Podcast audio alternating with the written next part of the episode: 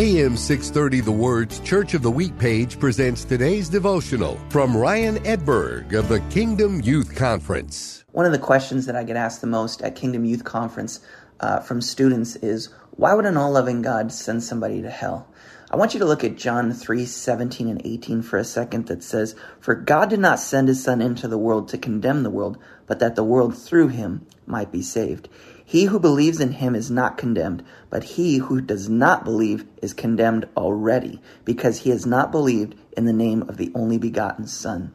God's not sending people to hell. He saw that there was a world that he loved that was on their way to hell already because of sin. You were condemned already. An all loving God made a way that you wouldn't have to go to hell. So choose him today.